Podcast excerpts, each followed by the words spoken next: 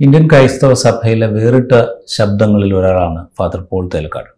തന്നെപ്പോലെ തന്റെ അയൽക്കാരനെയും സ്നേഹിക്കണം എന്ന ദർശനത്തിന് വേണ്ടി സ്വന്തം നേതൃത്വവുമായി കലഹിക്കാൻ പോലും മടിയില്ലാത്ത കരുത്തനായ ഒരു സഭാ വക്താവ്. സ്വാഗതം സ്വാഗതം.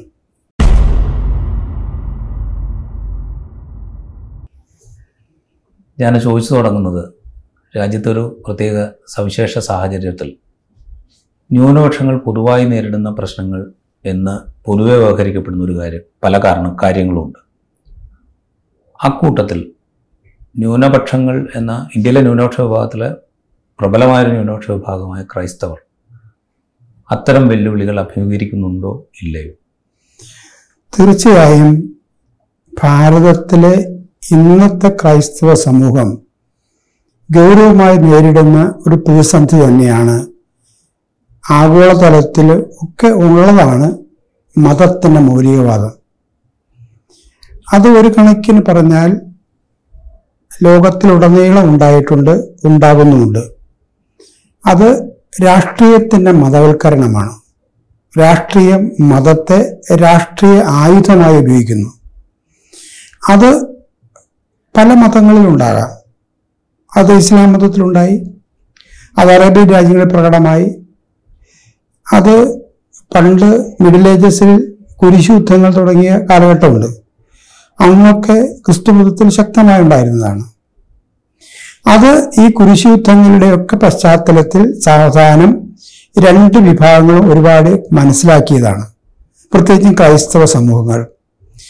പക്ഷെ അത് ഇന്ന് ഭാരതത്തിൽ പ്രത്യേകിച്ചും ഹിന്ദു സംസ്കാരത്തിന്റെ ഉള്ളിലുണ്ടായ ഒരു മൗലികവാദത്തിന്റെ അതുണ്ടായത് ഈ വിധത്തിലുള്ള ഒരു സ്പർദ്ധയിൽ നിന്നാണ് ഞാൻ കരുതുന്നത്.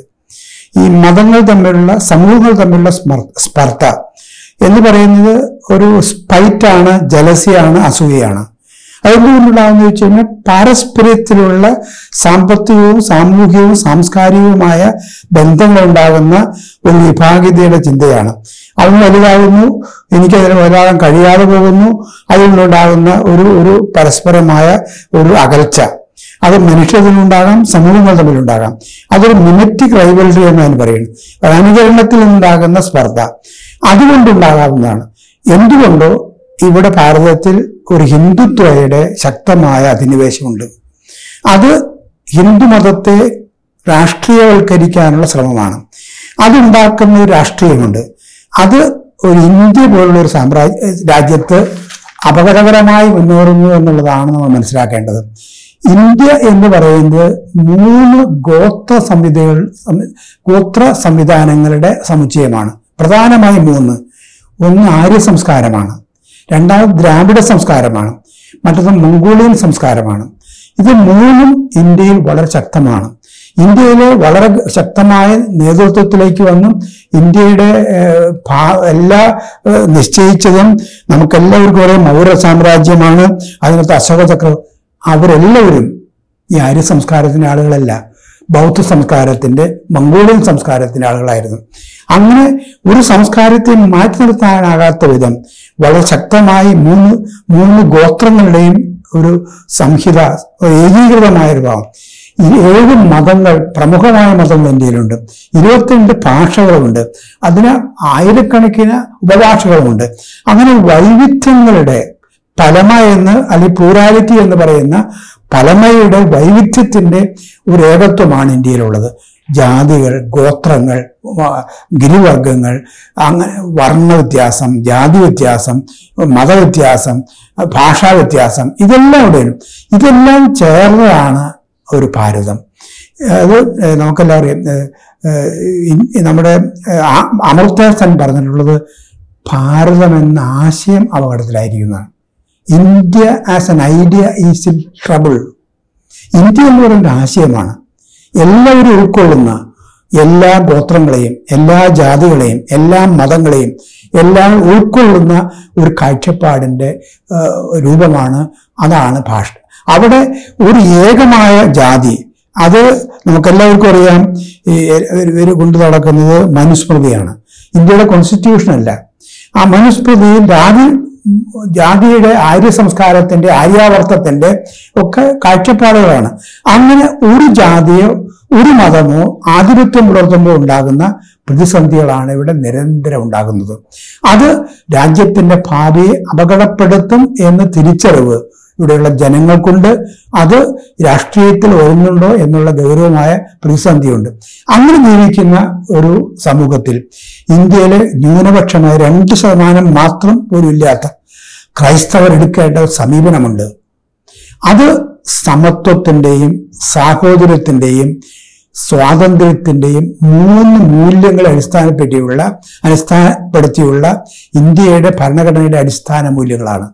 ഇത് മൂന്നുമാണ് മുറുകെ പിടിക്കേണ്ടത്. സമത്വം. എല്ലാ മനുഷ്യരും ഒരുപോലെയാണ്. എല്ലാവരും അംഗീകരിക്കുക. അതാണ് ഇന്ത്യൻ ഭരണഘടന. ആ ഭരണഘടനയുടെ മൂന്ന് അടിസ്ഥാനങ്ങളും എവിടെ നിന്നാണെന്നുള്ള ചോദ്യത്തിന് പല ഉത്തരങ്ങൾ ഉണ്ടാകാം. എവിടെ നിന്നും ആകട്ടെ അത് വേദത്തിൽ നിന്നുണ്ടാകാം ഉപനിഷത്തുകൾ ഉണ്ടാകാം. എവിടെ നിന്നായാലും അത് വളരെ വളരെ ആദരണീയമാണ്.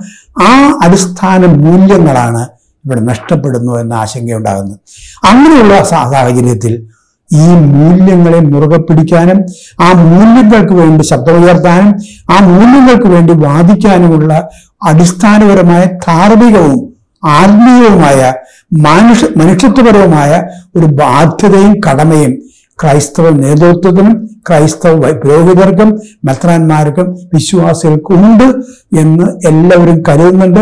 അവിടെയാണ് ഗൗരവമായി മൂല്യച്യുതിയും അപച്യുതിയും ഉണ്ടാകുന്നത് എന്ന് പറയാതിരിക്കാനാവില്ല. അവിടെ ഉണ്ടാകുന്നത് മതത്തിന്റെ രാഷ്ട്രീയവൽക്കരണമാണ്.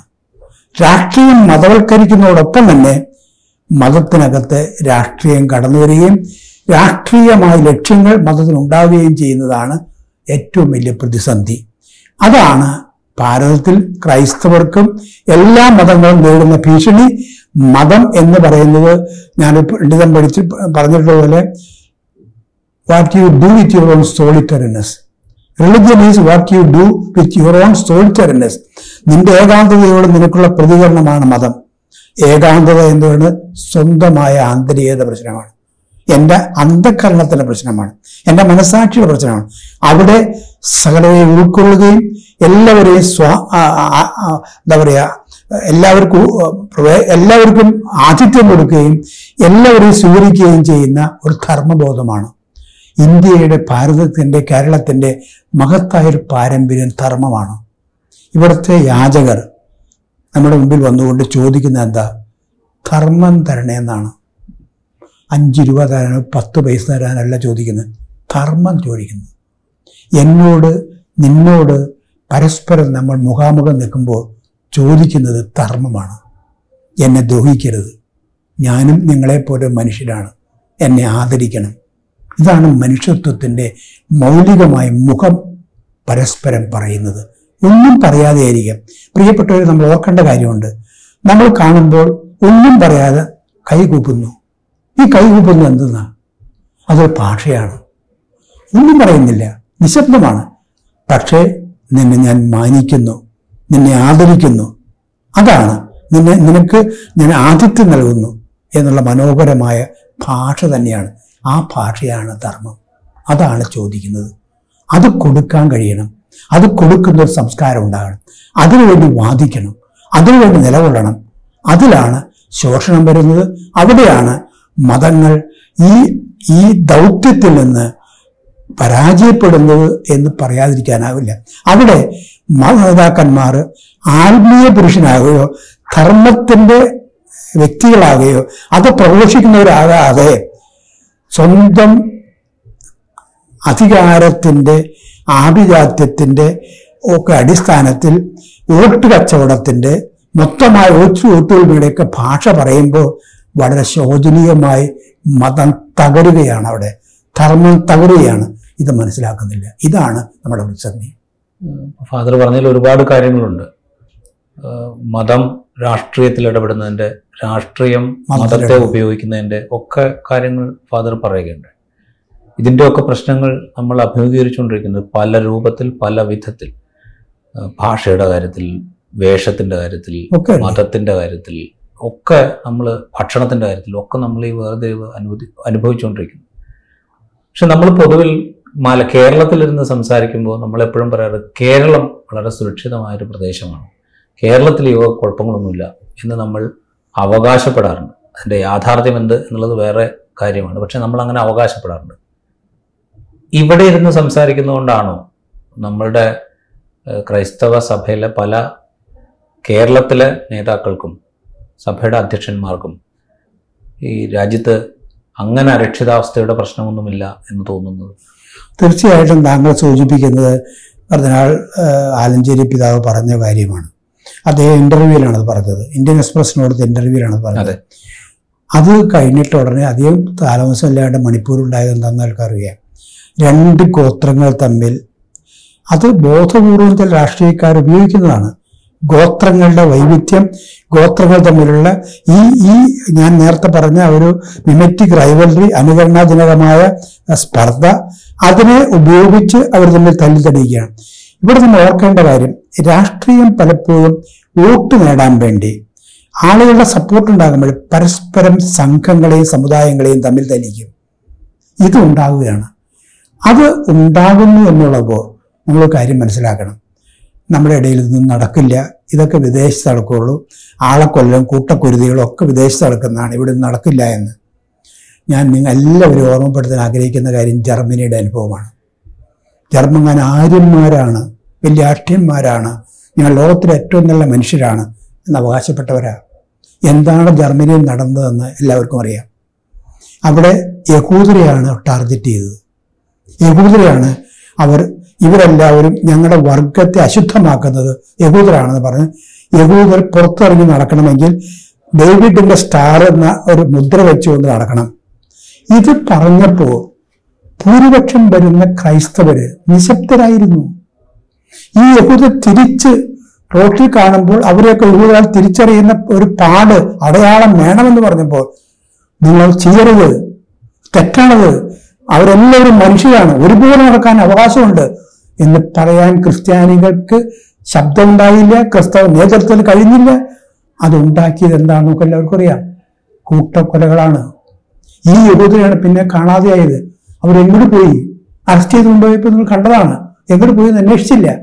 ഈ മനുഷ്യത്വമാണ് കുരുതി കൊടുക്കപ്പെട്ടത്. ആയിരത്തിലധികം കോൺസെൻട്രേഷൻ ക്യാമ്പുകൾ ജർമ്മനിയിൽ ഉണ്ടായിരുന്നു. എന്തായിരുന്നു അത്? ആളെ കൊല്ലുന്ന ഫാക്ടറികളായിരുന്നു അറുപത് ലക്ഷം യഹൂദരെ കൊന്നത്. ഇത് ജർമ്മനിയിലുണ്ടായത് ജർമ്മൻകാർക്ക് തലയുയർത്തി നടക്കാൻ പറ്റാത്ത അവസ്ഥയുണ്ടായി. മാത്രമല്ല മനുഷ്യത്വത്തിന് ഏറ്റവും വലിയ ഏറ്റവും വലിയ ക്രൂരമായ ഭീകരതയാണ് ഉണ്ടായത്. മനുഷ്യത്വമാണ് കൊല ചെയ്യപ്പെട്ടത്. ഇത് ഉണ്ടാകേണ്ടത് അവിടെ ആ നാട്ടിലുണ്ടായി. അവിടെ ഞാൻ പറയട്ടെ അറുപതിനായിരം ലൂതറൻ അച്ഛന്മാരുണ്ടായിരുന്നു അവിടെ. ഈ അച്ഛന്മാർ ഭൂരിപക്ഷവും നാസി അനുഭവങ്ങളായിരുന്നു ആ നാസി അനുഭാവികളുടെ അച്ഛന്മാരുടെ ഇത് എതിർത്തവരുണ്ടായിരുന്നു. എതിർത്തവരെ ശബ്ദാക്കുകയും പിടിച്ചുലച്ചതും അവരെ പീഡിപ്പിച്ചതും ഇവരാണ്. പട്ടാളക്കാരല്ല പോലീസല്ല. ഇതേ സാഹചര്യം ഈ കേരളത്തിൽ ഉണ്ടാകില്ല എന്ന് പറയാൻ ഞാൻ ആളല്ല. ഇതിവിടെ ഉണ്ടാകാം. പരസ്പരം വെറുക്കാൻ തുടങ്ങിയാൽ പരസ്പര സ്പർദ്ധ പ്ര- പ്രദർശിപ്പിച്ചാൽ പരസ്പരം അകറ്റു അക അകറ്റാൻ ശ്രമിച്ചാൽ പരസ്പരം വിനോദം പ്രചരിപ്പിച്ചാൽ ഇതെല്ലാം സംഭവിക്കും. ചരിത്രത്തിൽ നിന്ന് പാഠം പഠിക്കുന്നില്ലെങ്കിൽ ചരിത്രം ആവർത്തിക്കും. ഇതാണ് നമ്മൾ ഭയപ്പെടേണ്ടത്.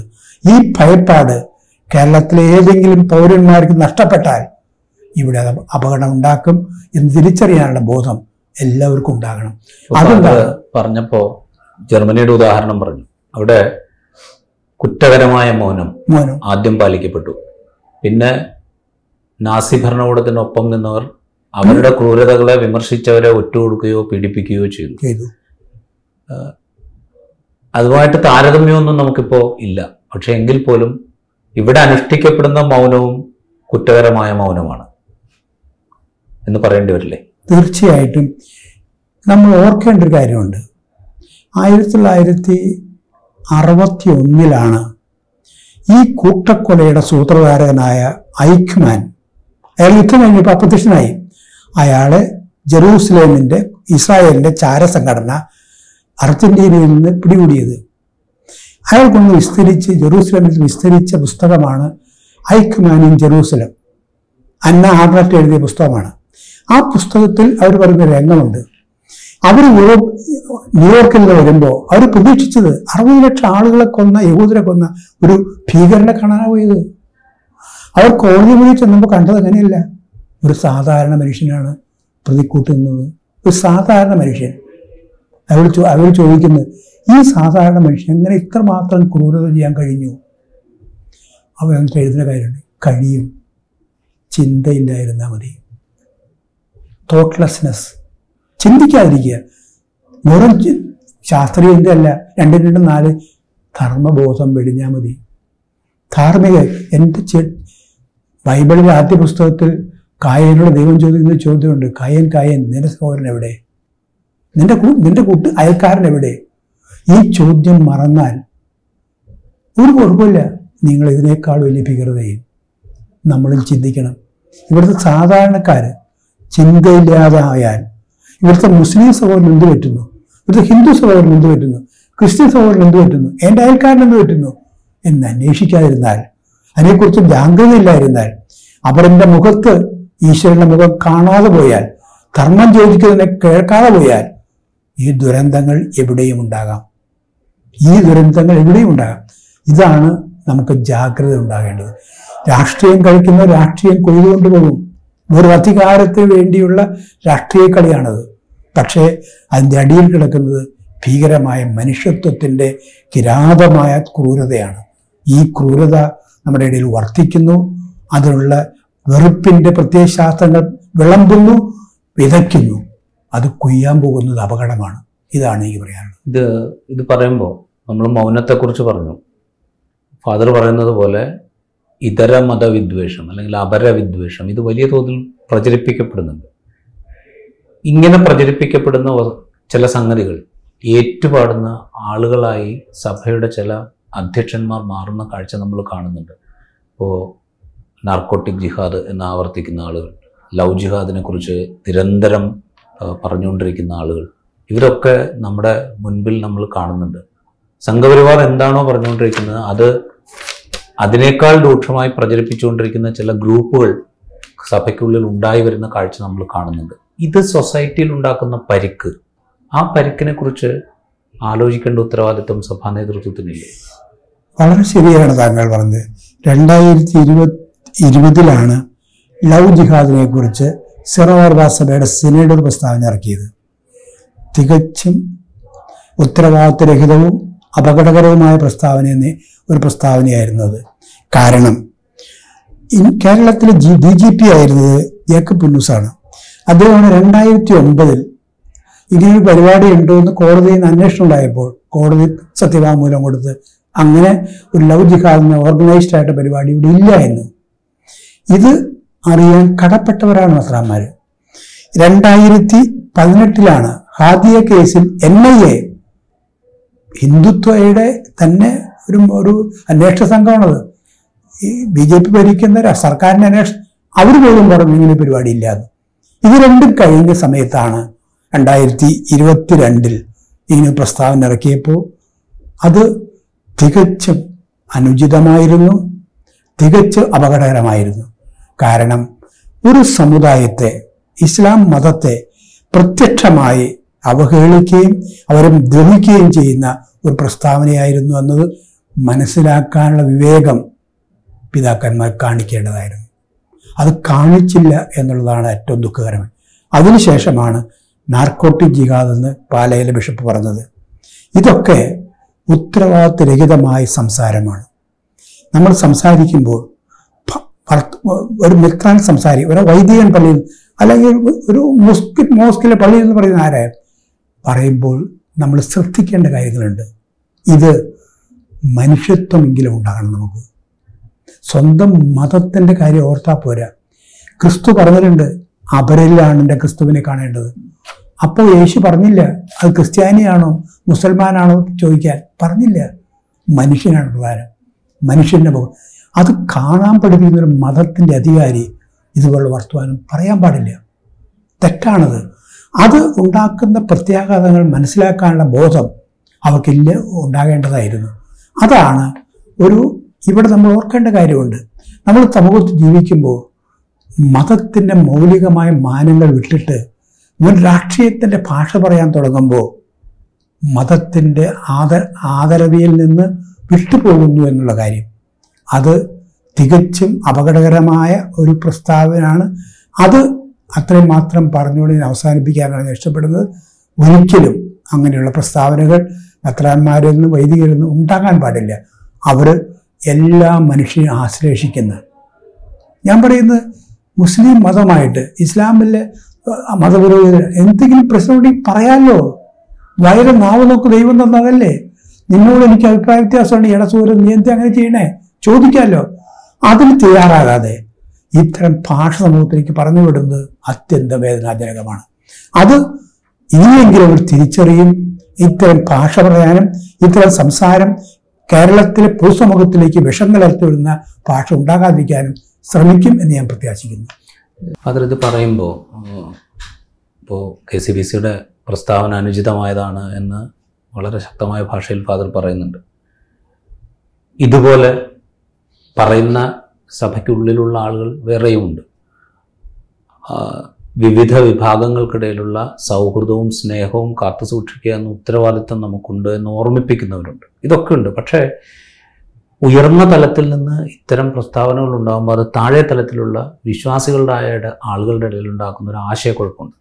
അവർ വലിയ തോതിൽ ആശയക്കുഴപ്പത്തിലാവുകയോ അല്ലെങ്കിൽ സംശയാലുക്കളാവുകയോ അല്ലെങ്കിൽ ഇത്തരം പ്രചരണങ്ങളൊക്കെ വെറും പ്രചരണങ്ങൾ മാത്രമല്ല അത് വസ്തുതകളാണ് എന്ന് തെറ്റിദ്ധരിക്കുകയൊക്കെ ചെയ്യുന്നൊരു സാഹചര്യം സൃഷ്ടിക്കപ്പെടും. അപ്പോൾ ഇതിലൊരു തിരുത്തുണ്ടാക്കുക എന്നുള്ള ഒരു വലിയ ദൗത്യം. അത് ഞാനിത് ചോദിക്കുന്നത് ക്രിസ്തീയ സഭ എന്ന് പറയുന്നത് നമ്മൾ കേരളത്തിന്റെയും ഇന്ത്യയുടെയും ചരിത്രം എടുത്തു കഴിഞ്ഞാൽ ഒരു സമൂഹത്തെ പുരോഗമനോന്മുഖമായിട്ട് പരിവർത്തിപ്പിക്കുന്നതിൽ വലിയ പങ്ക് വഹിച്ച ഒരു വിഭാഗമാണ്. വിദ്യാഭ്യാസത്തിലാണെങ്കിൽ ആതുര സേവനത്തിലാണെങ്കിൽ മറ്റ് സാമൂഹ്യ സേവന രംഗത്താണെങ്കിലും ഒക്കെ അനാഥ സംരക്ഷണത്തിലാണെങ്കിലും ഒക്കെ വലിയ വലിയ മുന്നേറ്റത്തിലേക്ക് ഒരു സൊസൈറ്റിയെ നയിക്കാൻ ശ്രമിച്ച ഒരു സഭയുടെ പാരമ്പര്യമുണ്ട്. ആ പാരമ്പര്യത്തിൽ നിൽക്കുന്ന ആളുകൾക്ക് നമ്മുടെ ഉത്തരവാദിത്തം ഇതല്ല ഇത് തിരുത്തേണ്ടതാണ് എന്ന് പിന്നീട് ഒരിക്കലും തോന്നാതിരിക്കുന്നത് എന്തുകൊണ്ടാണ്? ഒരു കാര്യം എനിക്ക് പറയാൻ കഴിയും. ഇങ്ങനെ ഓരോന്നോ ഒന്നോ രണ്ടോ കുറേ മെത്രാന്മാർ പറഞ്ഞു എന്ന് വെച്ച് ഇവിടെ ജനങ്ങൾക്ക് ബോധമുണ്ട്. കേരളത്തിലെ ക്രൈസ്തവർ ഒരു പരിധിവരെ പ്രബുദ്ധരാണ്. അവർ വല്ലവരും പെട്ടെന്ന് പറഞ്ഞു കേൾക്കണമെങ്കിലും പിന്നാലെ ഇറങ്ങി പോകുന്ന ആളല്ല. അതുകൊണ്ട് കേരളത്തിലെ ക്രൈസ്തവ ജനങ്ങൾ ഇവിടുത്തെ ബഹുസ്വരതയെ മനസ്സിലാക്കുന്നവരും ആ ബഹുസ്വരത അപങ്കുരം കാത്തു പാലിക്കണമെന്ന് വിശ്വസിക്കുന്നവരും അതിനെ ഊട്ടുറപ്പിക്കാൻ കഴിവതും പ്രവർത്തിക്കുന്നവരുമാണ് എന്ന് വിശ്വസിക്കുന്നവരാണ്. അവർ ഉള്ളിടത്തോളം കാലം ഇത് എളുപ്പത്തിൽ ആളുകളെ വഴിതെറ്റിക്കാൻ കഴിയുമെന്ന് ഞാൻ കരുതുന്നില്ല. മാത്രമല്ല അങ്ങനെ ഈ ചിന്താഗതിക്കെതിരായി തന്നെ ശക്തമായ പ്രതിഷേധങ്ങളും ഈ സഭയിൽ തന്നെ ഉണ്ടായിട്ടുണ്ട്. നമ്മൾ ഓർക്കേണ്ട കാര്യമുണ്ട് ഒരു ക്രിട്ടിക്കൽ കോൺഷ്യസ്നസ് കോൺഷ്യസ്നസ് എന്ന ബോധം എന്ന് പറയുന്നത് വിമർശനാത്മകമാണ്.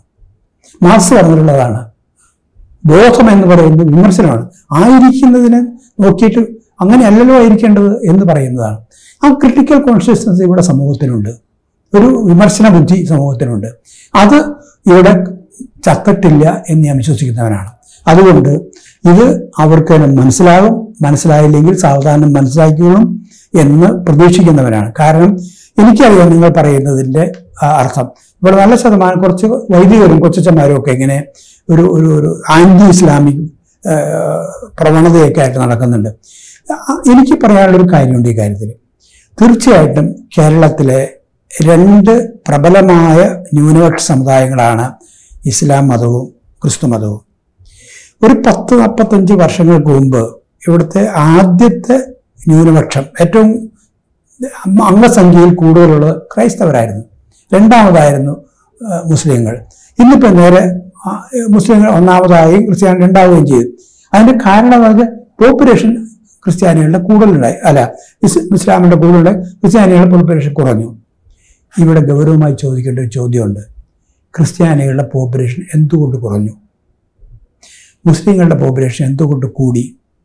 ഇത് മുസ്ലിങ്ങളായതുകൊണ്ട് പോപ്പുലേഷൻ കൂടിയതാണോ? ക്രിസ്ത്യാനികളായതുകൊണ്ട് പോപ്പുലേഷൻ കൂടിയതാണോ? രണ്ടും രണ്ടു കൂട്ടരും ഉത്തരവാദിയാണല്ലോ.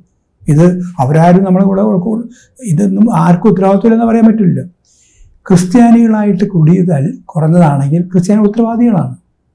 മുസ്ലിങ്ങളായിട്ട് കൂടിയതാണെങ്കിൽ മുസ്ലിങ്ങളോട് ചോദിക്കേണ്ട മറ്റൊരു കാര്യമുണ്ട്.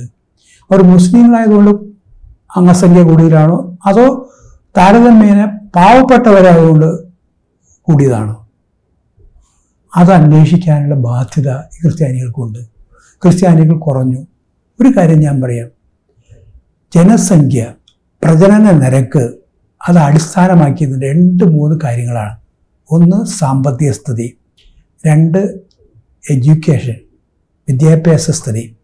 ഇത് രണ്ടുമാണ് മൗലികമായ അടിസ്ഥാനങ്ങൾ. ഇത് രണ്ടും വർദ്ധിക്കുമ്പോൾ പ്രജനനക്ക് കുറയുന്നു.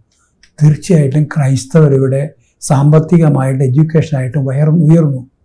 അതിന്റെ പരിണതഫലമാണ് ഇവിടെ കാണുന്നത്. ഞാൻ മറ്റൊരു കാര്യം പറയാം. ഇവിടുത്തെ ഏറ്റവും പ്രജനനക്ക് കുറഞ്ഞവരാരാണ് ക്രിസ്ത്യാനികളുടെ ഇടയിൽ തന്നെ? മാർത്തോമ ക്രിസ്ത്യാനികളാണ് അത് കഴിഞ്ഞ ഓർത്തഡോക്സ് ക്രിസ്ത്യാനികളാണ് അത് കഴിഞ്ഞ യാക്കോബായ ക്രിസ്ത്യാനികളാണ് അത് കഴിഞ്ഞ സിറോർമാരാണ് ഏറ്റവും കൂടുതൽ പ്രചരണമൊക്കെ ഉള്ളത് ലാറ്റിൻ കാത്തലിക്സിനാണ്. അപ്പൊ അതുകൊണ്ട് അവർ പെരുകുന്നു എന്ന് പറയാൻ പറ്റുമോ? ഇതൊക്കെ മിഥ്യയായ ചില ധാരണകളുടെ അടിസ്ഥാനത്തിലുണ്ടാകുന്നതാണ്. രണ്ടാമത്തെ കാര്യം ക്രിസ്ത്യാനികൾക്കുണ്ടാകുന്ന മാറ്റവും ശ്രദ്ധിക്കണം. മുസ്ലിം സമൂഹത്തിലുണ്ടാകുന്ന മാറ്റവും ശ്രദ്ധിക്കണം. മുസ്ലിങ്ങൾ കൂടുതൽ വിദ്യാഭ്യാസ രംഗത്തേക്ക് വന്നു. മുസ്ലിങ്ങൾ കൂടുതൽ സമ്പന്നരാകാൻ തുടങ്ങി. അത് തീർച്ചയായിട്ടും ഗൾഫ് രാജ്യങ്ങൾ കാരണമായിട്ടുണ്ടാകാം. ഗൾഫ് രാജ്യത്തിൽ ജോലിക്ക് പോകുന്ന ക്രിസ്ത്യാനികൾ മുസ്ലിങ്ങൾ മാത്രമല്ലല്ലോ. ലക്ഷക്കണക്കിന് കേരളീയർ മുസ്ലിം രാജ്യ അറേബ്യൻ രാജ്യങ്ങളിലില്ലേ? നമ്മുടെ വരുമാനത്തിന്റെ വലിയൊരു സംഖ്യ അവിടെ നിന്നാണ് വരുന്നത് ഇത് മറന്നുകൊണ്ട് നമ്മൾ ആരെ ഹേറ്റ് ആരെ വെറുക്കരുത്. ഈ ഈ മാറ്റങ്ങളുണ്ടാകാം. ക്രിസ്ത്യാനികൾക്ക് എന്താ പറ്റുന്നത് ക്രിസ്ത്യാനികൾ വിദ്യാഭ്യാസം നേടിയിട്ട് ക്രിസ്ത്യാനികൾ പിള്ളേരെല്ലാം പുറത്തു കൊടുക്കണം ഇവിടെ സമൂഹത്തിൽ വിളയാടുന്ന മുഴുവൻ നടക്കുന്നത് മുസ്ലിം ക്രിസ്ത്യാനികൾ മുസ്ലിം കുട്ടികളാണ്. ഇവിടെ പത്താം ക്ലാസ് കഴിഞ്ഞ ഉടനെ വിദേശത്തേക്ക് പോവുകയാണ്. ഈ മാറ്റങ്ങളൊക്കെ ഉണ്ടാകുന്നത് നമ്മൾ കാണണം. ഈ മാറ്റങ്ങളുടെ അടിസ്ഥാനത്തിൽ ഉണ്ടാകുന്ന സ്പർദ്ധയും നമ്മൾ കാണണം. അതിന് ഇങ്ങനെ വർഗീയമായ വ്യാഖ്യാനമല്ല കൊടുക്കേണ്ടത്. സാമ്പത്തികമായ കാര്യങ്ങൾ ഉണ്ടാകുമ്പോൾ സാമുദായികമായ വിദ്യാഭ്യാസപരങ്ങൾ ഉണ്ടാകുമ്പോൾ അതുപോലെ പണ്ട് ക്രൈസ്തവർക്ക് മേൽക്കൈ ഉണ്ടായതിന് ഇപ്പോൾ ഹിന്ദു മുസ്ലിങ്ങൾക്ക് മേൽക്കൈ ഉണ്ടായ അത് മാറ്റത്തെ സ്പർദ്ധയോടെ മാത്രമല്ല കാണേണ്ടത്. വ്യത്യാസങ്ങൾ നമ്മുടെ ഇടയിൽ രണ്ടു കൂട്ടർക്കും ഉണ്ടാകുന്നുണ്ട്. മെച്ചങ്ങൾ ഉണ്ടാകുന്നുണ്ട് കോട്ടങ്ങൾ ഉണ്ടാകുന്നുണ്ട്. ഇത് അപഗ്രഥിക്കാനും കാര്യമാത്ര പ്രസക്തമായി ഇതിന്റെ ആളുകളോട് പറഞ്ഞു കൊടുക്കാനും കഴിയാതെ വെറും രാഷ്ട്രീയത്തിന്റെ ജാടകൾ പറഞ്ഞ് വർഗീയത പറഞ്ഞ് ആളുകൾ വഴിതെറ്റിക്കരുത്. ഇതാണ് സംഭവത്തിൽ നടക്കുന്നത്. അവിടെയാണ് ഈ നാർക്കോട്ടിക് വ്യാപക പോലുള്ള പ്രസ്താവനകളുടെ അപകടം ഇരിക്കുന്നത്.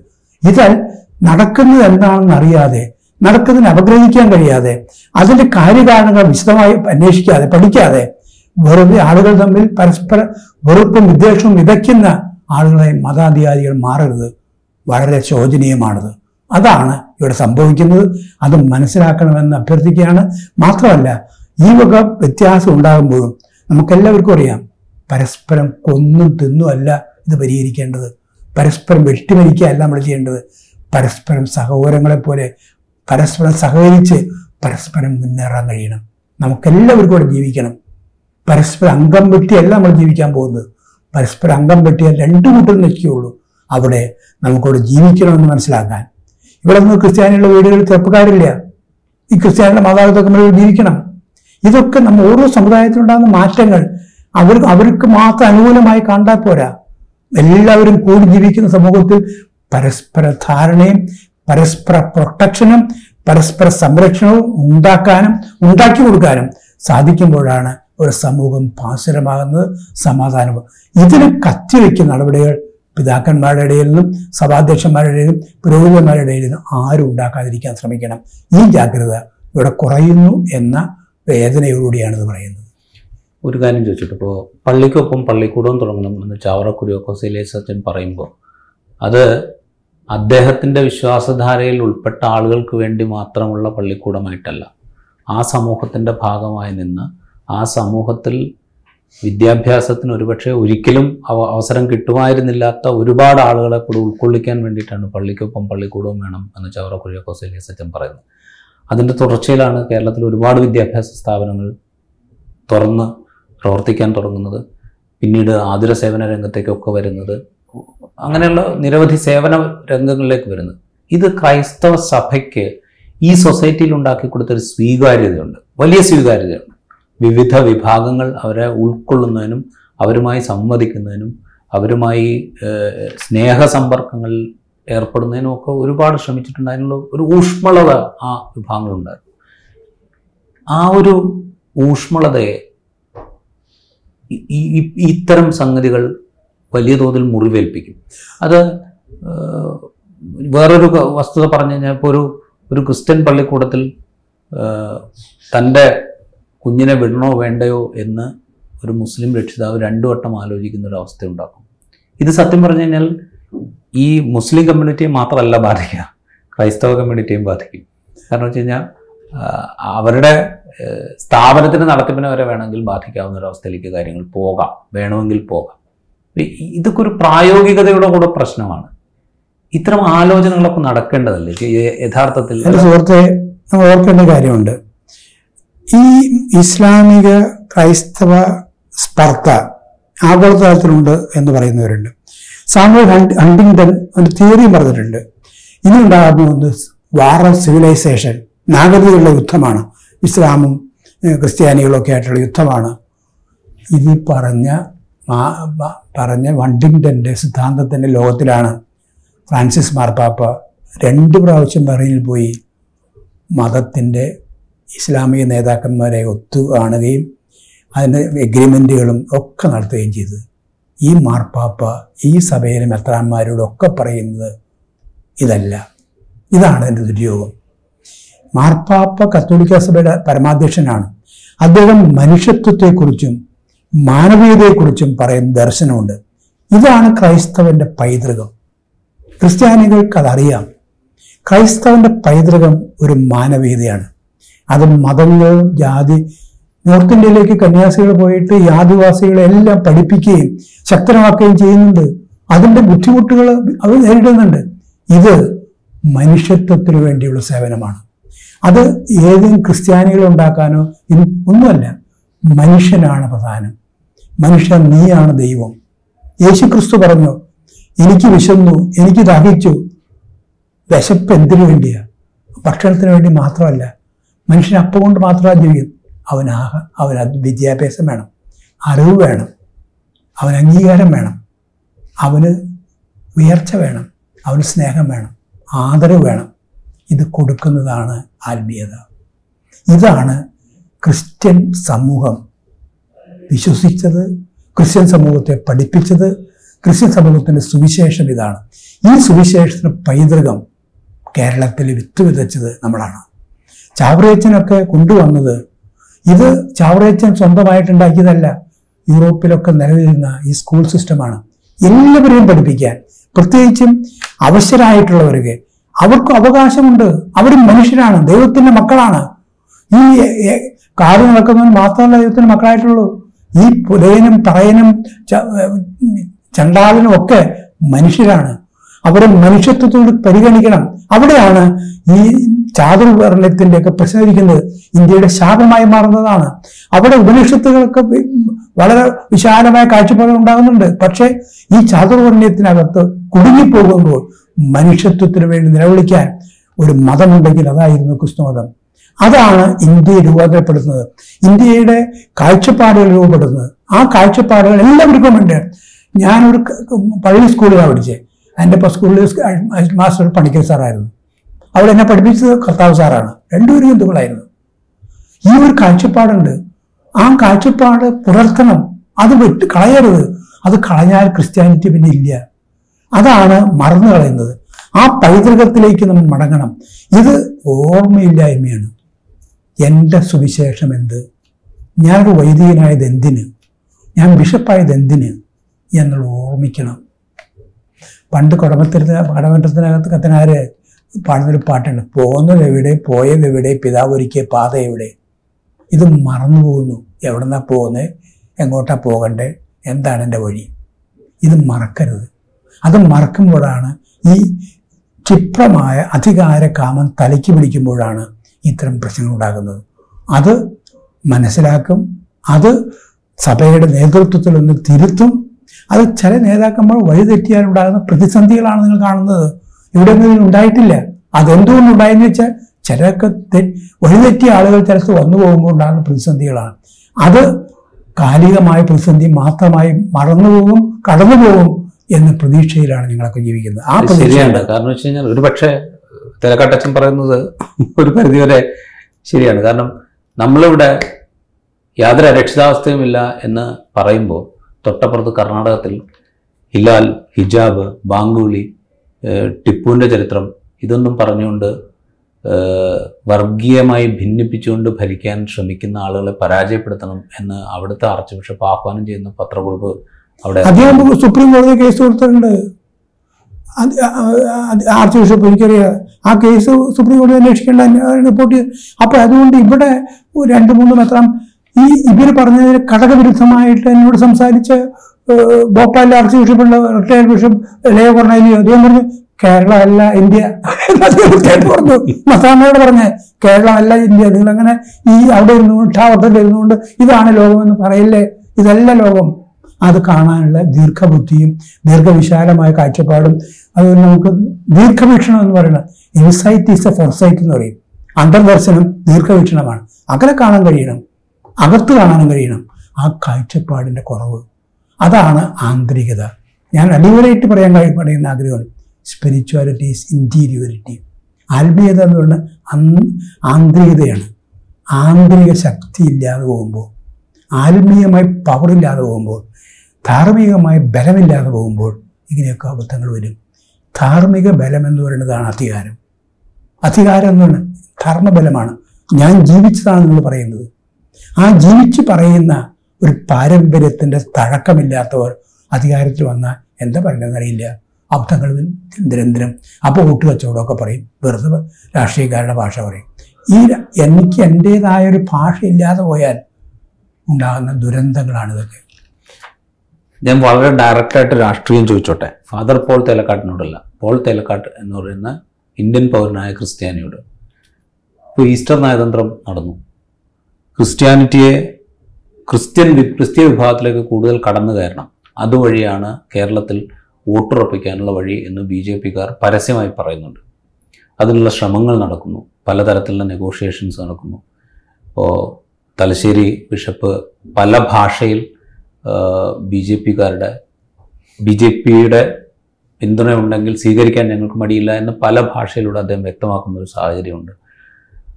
ക്രിസ്ത്യൻ വിഭാഗം അത്ര എളുപ്പത്തിൽ ഈ സംഘപരിവാര ശക്തിക്ക് വഴങ്ങുന്നതാണ് എന്ന് പോൾ തേലക്കാട്ട് എന്ന ഇന്ത്യൻ പൗരനായ ക്രിസ്ത്യാനിക്ക് തോന്നുന്നുണ്ട്. എനിക്ക് തോന്നുന്നില്ല.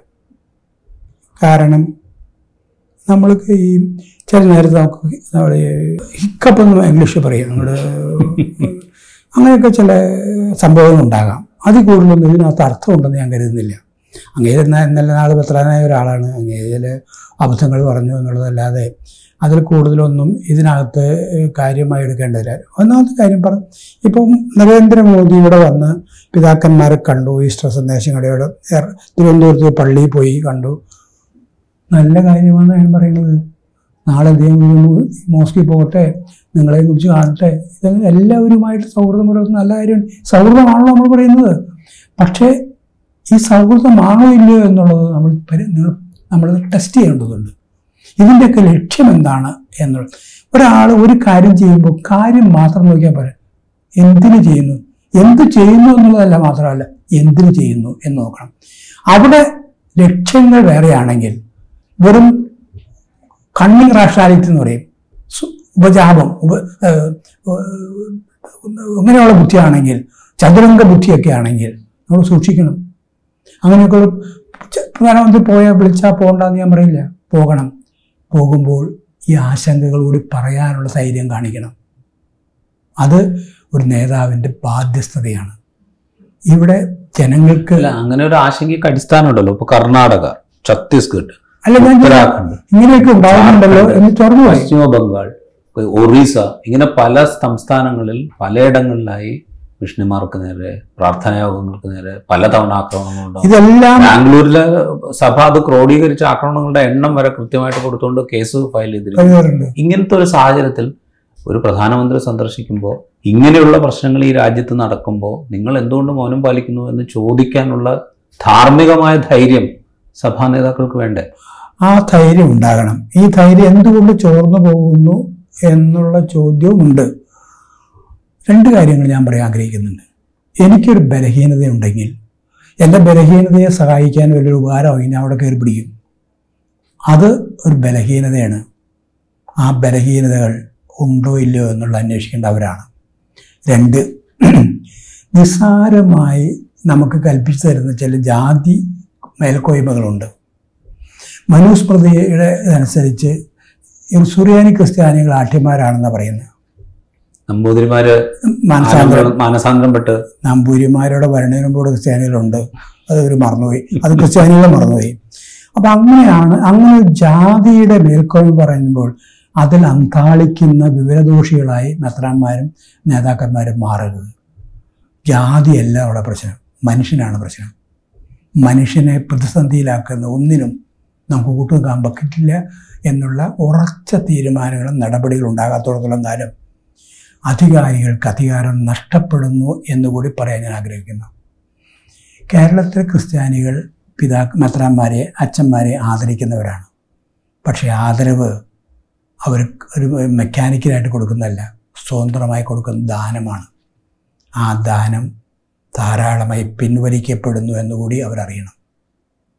അതാണ് സമൂഹത്തിൽ ഇപ്പോൾ നടക്കുന്ന ഗൗരവമായ കാര്യം. അത് പിൻവലിയുമ്പോൾ അവർക്കുണ്ടായിരുന്ന സ്വാധീനം മുന്നൂറ് രൂപ തന്നാൽ ഞങ്ങൾ വോട്ട് ചെയ്ത് വിജയിപ്പിക്കുക എന്നുള്ള മൊത്ത കച്ചവടത്തിന്റെ ഏജന്റുമാരാകുന്നത് സാധ്യമല്ല എന്ന് ജനങ്ങൾ പറയുന്ന കാലം ഇതുവരമല്ല ഇതുകൂടി നമ്മളെല്ലാം മനസ്സിലാക്കണം. ഇത് അവരെ കൊണ്ട് പറയിപ്പിക്കുന്നതാണ്. അവരെ കൊണ്ട് അങ്ങനെ പറയിപ്പിക്കാൻ നേതാക്കന്മാരിടയാക്കരുത് എന്ന വിനീതമായ അഭ്യർത്ഥനയാണ് എനിക്കുള്ളത്.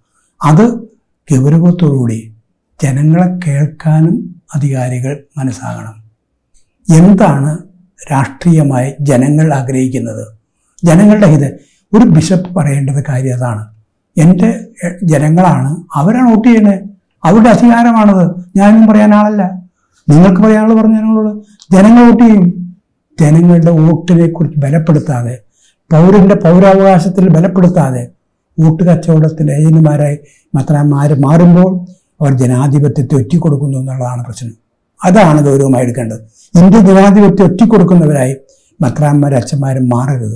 ഒരു മതത്തിന്റെ അധികാരികൾ മാറരുത്. മറിച്ച് ഇന്ത്യൻ പൗരന്മാരെ ശക്തിപ്പെടുത്തുന്ന ഇന്ത്യൻ പൗരന്മാരുടെ അവകാശത്തെ ശക്തിപ്പെടുത്തുന്ന നേതൃത്വമാണ് ഇവിടെ ഉണ്ടാകേണ്ടത്.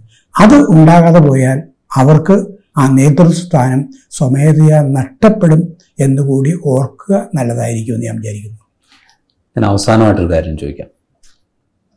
പ്രതിസന്ധികളുണ്ടാവും ആശയ സംവാദങ്ങളുണ്ടാവും അഭിപ്രായ വ്യത്യാസങ്ങളുണ്ടാവും. ചിലർ ചില കാലത്തിന് യോജിക്കാത്തതോ അല്ലെങ്കിൽ സമൂഹത്തിന് യോജിക്കാത്തതോ ആയിട്ടുള്ള അഭിപ്രായങ്ങൾ നേതൃത്വത്തിലുള്ളവർ പറയും. അതിനെതിരെ കലഹങ്ങളുണ്ടാവും. ഇതൊക്കെ സംഭവിക്കും. ഇതൊക്കെ സഭയെ ആന്തരികമായി നവീകരിക്കാനും സഭാവിശ്വാസികളെ കൂടുതൽ ജനാധിപത്യ ബോധമുള്ളവരാക്കാനും ഒക്കെ സഹായിക്കുന്ന ഒരു പ്രക്രിയയായി മാറും. അല്ലെങ്കിൽ അങ്ങനെയാണ് അത് സംഭവിക്കേണ്ടത്. അങ്ങനെ ആകണോ. അങ്ങനെ ആവണ്ടേ. തീർച്ചയായിട്ടും. ഇപ്പോൾ ബെൻഡി ഫ്രാൻസിസ് മാർപ്പാപ്പ തുടങ്ങി വെച്ചിരിക്കുന്ന ഒരു ഒരു പ്രോസസ് ഉണ്ട്. അത് അദ്ദേഹമാണ് സിനിഡാലിറ്റി എന്ന്. എന്ന് പറയുന്നത് ഇപ്പോൾ നിങ്ങൾ ഓർത്ത് നോക്കുക. ഈ ഒക്ടോബർ മാസത്തിൽ റോമിൽ മെത്രാന്മാരുടെ സിനഡ് നടക്കുന്നുണ്ട്. മെത്രാന്മാരുടെ. മെത്രാന്മാരാണ് പങ്കെടുക്കുക പക്ഷെ അതിനകത്തേക്ക് എഴുപത് അൽമായരെയാണ് മാർപ്പാപ്പ നിയോഗിച്ചത്. നോമിറ്റി എല്ലാവർക്കും ഒട്ടവകാശം കൊടുത്തു. മെത്രാന്മാരുടെ സിനഡിൽ മെത്രാന്മാർക്ക് മാത്രമേ വോട്ടുണ്ടായിരുന്നുള്ളൂ. ഈ പെണ്ണുങ്ങൾക്കും പുരുഷന്മാർക്കും ഒട്ടവകാശം കൊടുത്തു. ഇത് വലിയൊരു കാര്യമാണ്. എന്ന് പറഞ്ഞാൽ മാർപ്പാപ്പ ആവർത്തിച്ച് പറയുന്നു എല്ലാ ക്രൈസ്തവരും ക്രിസ്തുവിനെ കണ്ടെത്താൻ കഴിയുന്നവരും ക്രിസ്തുവിന്റെ സന്ദേശം മനസ്സിലാക്കാൻ കഴിയുന്നവരും ക്രിസ്തുവിന്റെ ചൈതന്യം ഉള്ളവരുമാണ്. അവർക്ക് നാളെയുടെ ക്രൈസ്തവ ജീവിതം എന്തായിരിക്കണം? നാളെയുടെ ലോകം എന്തായിരിക്കണം എന്ന് പറയാനുള്ള അവകാശമുണ്ട്. അവരെയും നമ്മൾ കേൾക്കണം. എല്ലാവരെയും കേൾക്കുന്ന എല്ലാവരുമായിട്ട് സംവദിക്കുന്ന എല്ലാവരും സംസാരിക്കുന്ന അങ്ങനെ പൊതുജനത്തിന്റെ വികാരം കൂടി കണക്കിലെടുക്കുന്ന ഞങ്ങൾ മാത്രം വരുന്ന അധികാരികൾ മാത്രം വരുന്ന തീരുമാനം എടുത്താൽ പോരാ.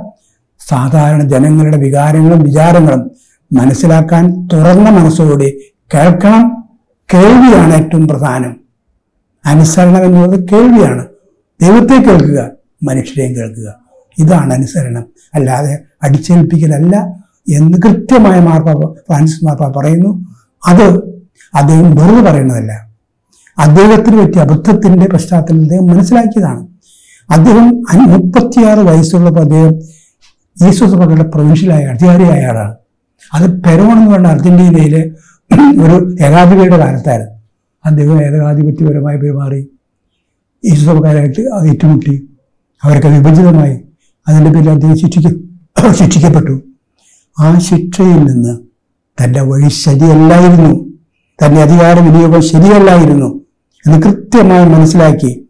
ആ മനസ്സിലാക്കിയത് ഏറ്റുപറഞ്ഞു അധികാരത്തിന് വിനിയോഗത്തെ നന്നായി പരിഷ്കരിച്ച് എല്ലാവരെയും കേൾക്കുന്നതാണ് അധികാരം. ദൈവത്തെയും മനുഷ്യരെയും കേൾക്കാൻ കഴിയണം. അതാണ് അധികാരത്തിന്റെ അടി- അടിസ്ഥാനം എന്ന് മനസ്സിലാക്കിയ മാർപ്പാപ്പയാണ് ഫ്രാൻസിസ്.